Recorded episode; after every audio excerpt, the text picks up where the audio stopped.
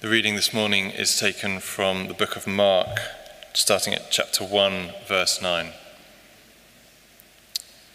At that time, Jesus came from Nazareth in Galilee and was baptized by John in the Jordan. Just as Jesus was coming up out of the water, he saw heaven being torn open and the Spirit descending on him like a dove. And a voice came from heaven You are my Son, whom I love. With you I am well pleased. At once the Spirit sent him out into the wilderness, and he was in the wilderness for forty days, being tempted by Satan. He was with the wild animals, and angels attended him. This is the word of the Lord. Thanks be to God.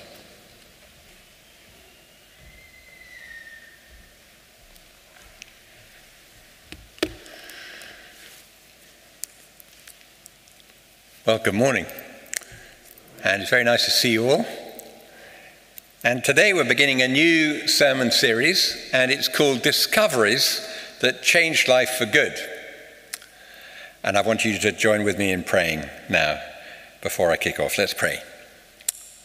Father God, we thank you for the scriptures. And as we look into the scriptures together today, we pray you'd have chance to influence us, chance to capture our thoughts and to lead us close to Jesus.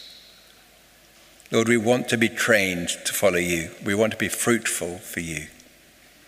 And we want you to show us the way we should go. So come and help us. In Jesus' name, Amen. We're going to be using Mark's Gospel over the next few weeks for these discoveries. A few years ago, I actually uh, made a disconcerting discovery about a number of my close friends. I found it very disconcerting, you may not. And this was the discovery. They had something called personal trainers. That, that, that, didn't mean that they owned a pair of shoes that was their own. It, it, it meant they had coaches. I found the whole idea incredibly intimidating. But nevertheless, they thought it was a good thing. And as I was preparing this talk, I thought, well, in some ways, in every way actually, uh, as your vicar, I am your spiritual trainer. I am your spiritual life coach. And if you think of being someone's spiritual life coach, where would you begin a coaching session? Well, I can tell you it's very easy to know where to begin. I would begin exactly where the Gospel of Mark begins, which is with these words the beginning of the good news about Jesus, the Messiah, the Son of God. He, is the focus. And any kind of Christian spiritual trainer would want to lead you into the presence of Jesus. Now, that's not new news to most of you present, I feel sure. And if you happen to be here as someone searching for a spiritual realities, stick with it. Well done for turning up, because week by week we do look at Jesus, who he is, what he does. But the majority of people sitting here this morning have already made that discovery. And so, as your coach, the question is this really how can we draw close to him? How can we stay close to Him? How can we know Him better and become more like Him and bear fruit for Him every day, every week, every month, on and on and on? And of course, it's helpful to know that we're not the first generation to try and crack this. People have been trying to draw closer to Jesus for years and years and years. So there are good habits to be learnt from them.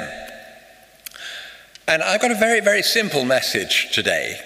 Well, nearly every time I speak, it's a simple message. It's easy to say, but harder to do. But the first thing I want to say is how you start the day matters.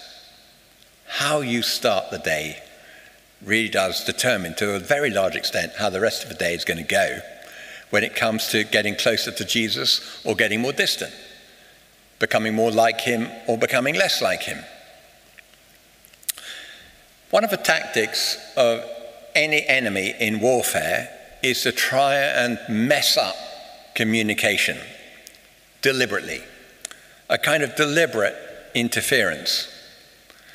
And around us, around you and me, every day are lots of competing voices claiming your attention and trying to muffle the voice of Jesus.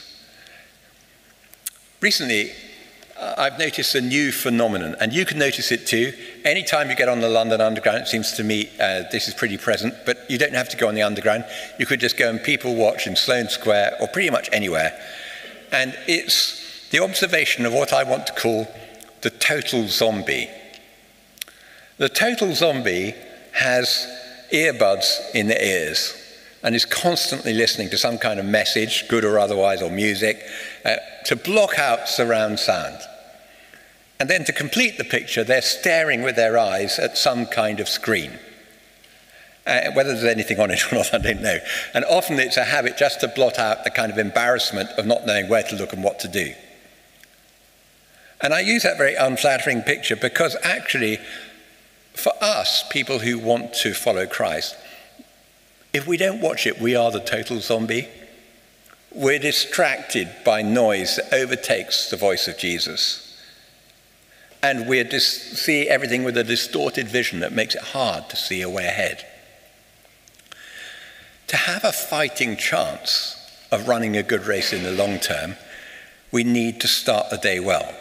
And here's, here's the bad news. Here's the bad news. We can't just assume that we'll let life run its course and the day will pan out okay. Because when you don't decide intentionally what to do with your time, it just gets filled. It just happens. There's a quite clever and witty little law called Parkinson's Law, which says that work expands to fill the time apportioned to it. But it's not just work that expands, children expand to fill the time apportioned to them. Sleep expands to fill the time apportioned to it. So does cleaning, earning, procrastinating, daydreaming, and sermons. They, they all expand to fill the time apportioned to them. So if you don't work out how you're going to spend your time, if I am not intentional about it, it will just go. It will just be filled. Tucked away in Proverbs 34 is a little witty proverb, and it goes like this A little sleep, a little slumber, a little folding of the hands to rest, and poverty will come upon you like a robber. You just can't leave things to run their own course because you're not automatically, and nor am I automatically, going to get closer to Christ. Now, as I prepared this talk and often reflect, what would I think of a talk I'm giving if I was one of the ones listening to it rather than the person giving it, I immediately felt uncomfortable about the way this talk was going. Because I felt one of the things I really don't like is people telling me how to spend my time. I'm kind of allergic to it. My diary is my diary, and I don't want you writing in it. Thank you. And plenty of people want to. And, and they will tell you if you do this, that, and the other, life will improve disproportionately. Uh, you know, I've had so many people tell me this, so have you over time. You know, the, the dentist tells me to floss my teeth. A lot of them are health issues. The, the uh, optician tells me I have to put eye drops in morning and evening. There was a time when the golf pro told me I had to practice golf. And, and the piano teacher told me I had to practice the piano. And, and there simply isn't time for all of this. So, how are you going to, how have I actually decided what to fill my day with and what not to fill my day with? I basically need convincing that the things someone's trying to put in my diary are worth it. Because if I'm not convinced the things they're trying to get me to do are worth it, I just won't do them. So, friends, I don't do piano practice.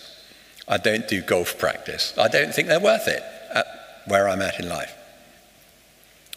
But if Jesus were to tell me things that I could do with my life to draw me closer to Him, I would want to do them because that's got to be the soundest investment ever. And that's what we're going to look at is actually from this little passage, just three things that he decided to do with his life because he thought it was a sound investment. And later on in the sermon series, we might look, well, we will look in more detail at one or two of them. And the encouragement I can give you before I crack into them is they're all attainable. This is not rocket science, and probably it's a revision course for most of us.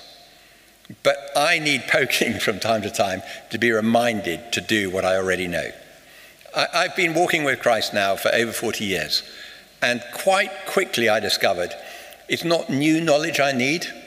I've got stacks of knowledge about Jesus. So have you.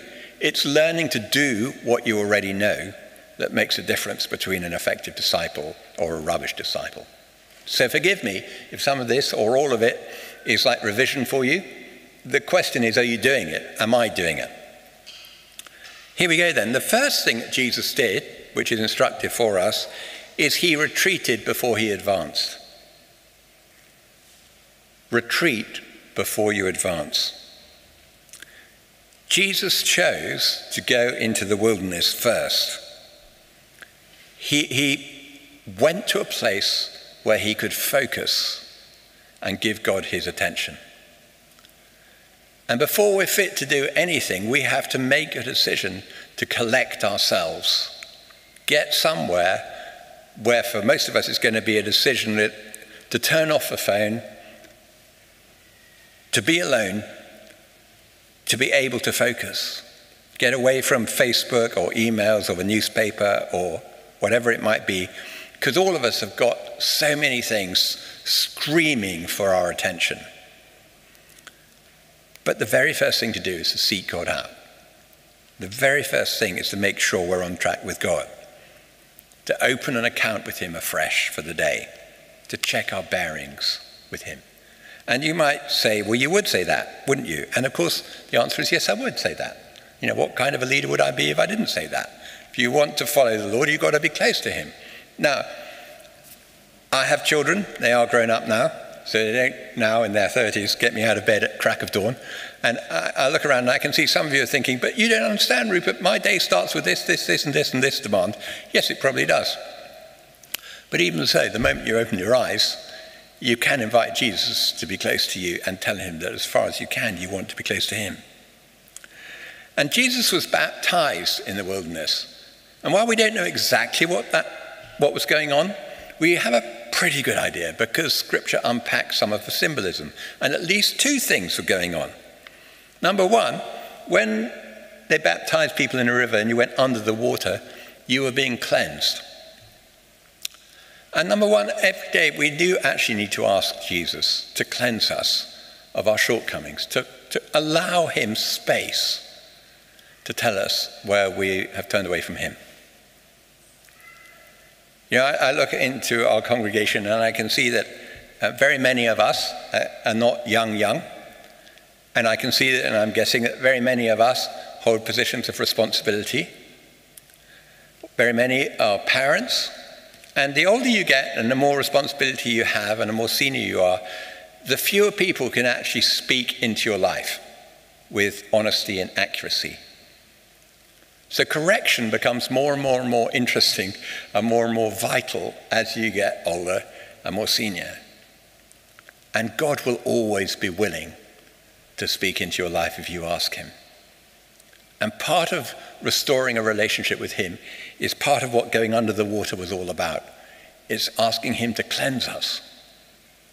And we need to make space for that. It doesn't need to take ages, but it needs to happen. And, and not only was He is it symbolic of being cleansed? It's also, when you go under the water, symbolic, I think, of handing over control. You know, we probably all had the experience either in a swimming pool where you just walk out of your depth or in the sea where there's a difference when your, ground, your feet are on the ground or when you're actually being held up by the water. And I think Jesus, in being baptized, is symbolizing I, I want to hand over control to you, Father. I'm going to trust you. I'm going to to use an old fashioned word, surrender to you today and ask you to be in charge. And you might say, can't this go without saying? Well, it could, but it's better to say it. It's better to let Jesus know you want him to guide you today. C.S. Lewis puts this all really well, and as I can't improve it, I'm just going to read you what he says. The real problem of the Christian life comes where people don't usually look for it. It comes at the moment you wake up each morning. All your wishes and hopes for the day rush at you like wild animals. And the first job every morning consists simply in shoving them all back in listening to that other voice, taking that other point of view and letting the other stronger, quieter life come flowing in, and so on, all day. Standing back from all your natural fussing and fretting, coming in out of the wind. We can only do it for moments at first, but from those moments, a new sort of life will be spreading through our system because now we're letting Him work at the right part of us. It's the difference between paint, which is merely laid on the surface, and the dye or stain, which soaks right through.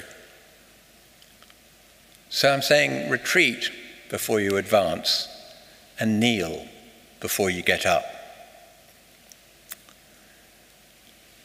And then I see that as Jesus did these things, the Holy Spirit descended on him like a dove.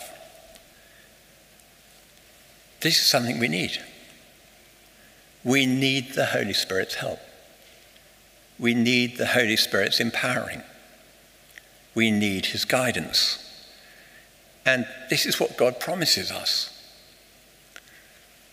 Jesus said to the disciples, I'll ask the Father, and he'll give you another counselor to be with you forever, the Spirit of truth you know him because he lives with you and he will be in you. I won't leave you as orphans, I'll come to you. And in the quietness of our heart, every day, we need to make space to ask God for this. In our car, which isn't a particularly flashy car, it, it has a gizmo so that when I look at the dashboard, it, it tells me how much, how many miles I've got left in the car before the fuel runs out. We don't have a dashboard that flashes at us that tells us how many miles we got in the tank before the Holy Spirit runs out. And, and many's been the casualty that I have met who have just become parched, worn out, dry as a bone because they've been laboring and laboring and laboring for Christ without asking the Holy Spirit to come and fill them afresh. We don't want to get into that state. We need, like Jesus, to ask the Holy Spirit to come and anoint us and help us. Many years ago now, uh, when I was in the congregation of St. Michael's, I would have been in my early 20s. I remember going to the vicar, uh, who was a lovely man called Teddy. He was a very warm, friendly character. Um, he was in his 60s. Uh, I thought he looked as old as God, but now I'm in my 60s. I've revised my opinion. Uh, and I remember asking him, um, Would you pray for me to be filled with the Spirit? And he prayed a prayer which I will share with you, and I've been puzzling over this prayer ever since. So we, we knelt somewhere at the, at the front of the church, and he was a lovely, lovely, warm, gregarious, friendly chap, very godly. And he's, this is what he prayed. He said, um, Give us the tools, and we'll finish the job. Those are Winston's words, Lord, and we claim them for Rupert, which has left me confused for a very long time because we don't normally claim Winston Churchill's words uh, in God's name. But I think the theology was perfect. The theology was saying, Lord, we can't accomplish a thing without your Holy Spirit's help. We can't do anything valuable for your kingdom without your Holy Spirit's help. And we need to make that our prayer daily. Daily. How's it going so far? How's this comparing with how you spend your mornings? Let me let you into a secret. And it probably is no secret, you probably guess this. My quiet times are as pedestrian as your quiet times. Every day I try and do this, but not every day is a corker. And I share that with you because many years ago I was listening to a talk on prayer, and I was so relieved when this preacher said that he'd been praying every single day. He had a, a, a time set aside to be with God, to do all this stuff, to surrender, to ask the Holy Spirit to come. And he said about two or three times, it was as if the room had lit up and the presence of Jesus was super real. But he said the majority of time it's just plonk along praying. The majority of time it's little by little by little just trying, trying, trying and surrendering. But he said, But I'm going to do it today, and I'm going to do it tomorrow, and I'm going to do it the next day until the day that I'm called to heaven. Because that might be the third time that Jesus reveals himself in a super amazing way. And I want to encourage you to do the same. Because also there's another mystery about this, candidly. You may feel that your time of prayer and your time of quiet is rubbish, that qualitatively it's really pretty dull. That's what I felt when I was praying early this morning about my own. But the mystery is that cumulatively, if we do this reliably day by day by day by day, something mysterious happens and we get strengthened and we become more at home in God's presence. And I suppose it's not difficult for me to imagine that in the heavenly realms, even in my worst quiet time, they're able to say to themselves, Oh, look, there's Rupert. He's seeking us again. Ah, pity he's got the attention span of about two seconds, but he, at least he's trying. And, and, and he's here. And look, he's reading your word, Jeremiah. He doesn't understand a bit of it, does he? But he's still trying. And Revelation's been beyond him for years, but he's still at it. You, there, there is something gained by when we want to approach God with that kind of hunger. And my third point is, is this let this sink in before you go out. And it comes from Mark chapter 1, verse 11. And a voice came from heaven You are my son, whom I love. With you I'm well pleased. Now, memorizing verses and references might not be your thing, but there'll never be an easier reference to memorize than Mark chapter 1, verse 11. If I was a bingo caller, I think I'd be saying, you know, all the ones. Mark chapter 1, verse 11. And a voice came from heaven You are my son, whom I love. With you I'm well pleased. Now, which of us doesn't like it when our parents have looked us in the face and said, You're my child who I love, and I'm really happy with you? It'd be wonderful to have that in your memory bank. It'd be wonderful.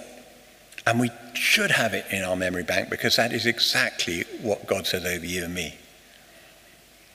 Now, you might say, hang on, that's a bit far fetched.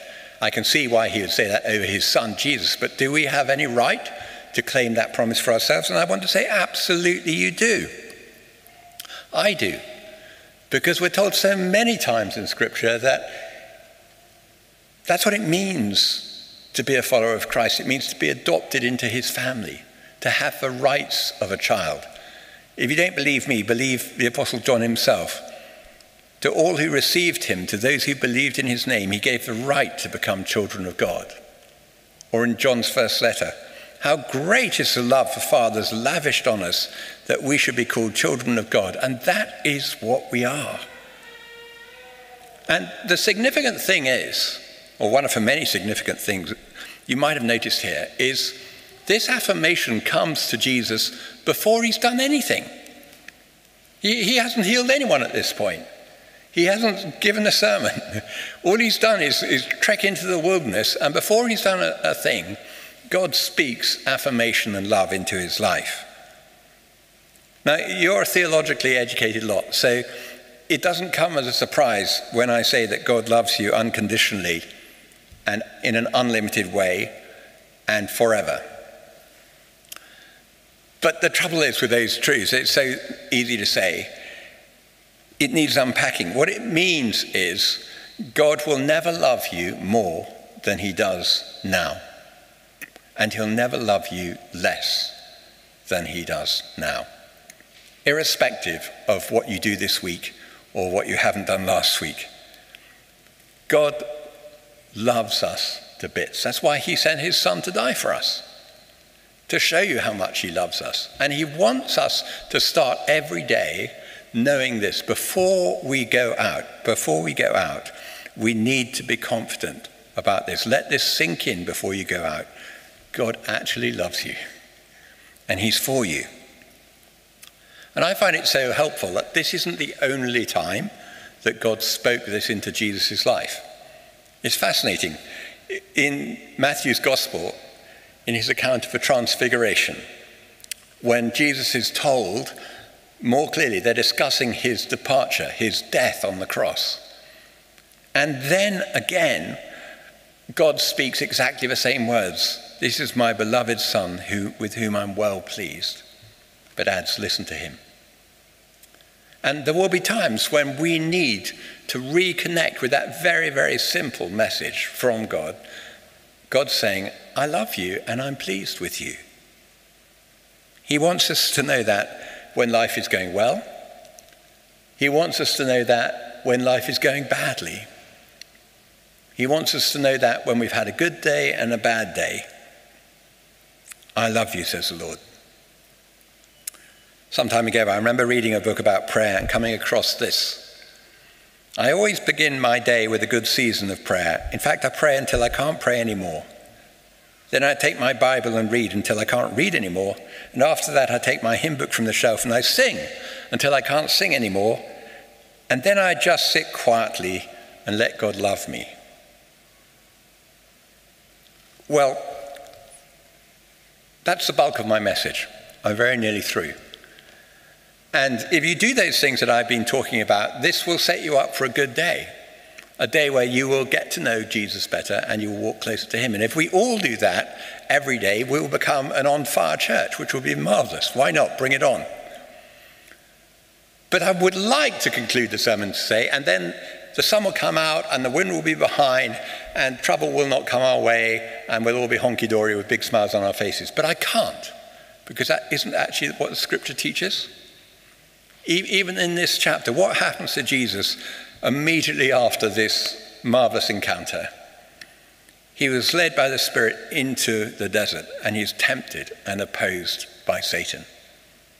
So I need to be frank with you and tell you that the moment you set out to live a godly life like I've been describing, that's the moment you become a beacon and your light shines brighter and brighter, and people will be drawn to you, and you will have opportunities to share your faith.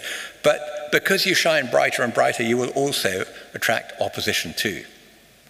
And there will be times of conflict, and life will not go smoothly because spiritual warfare is real.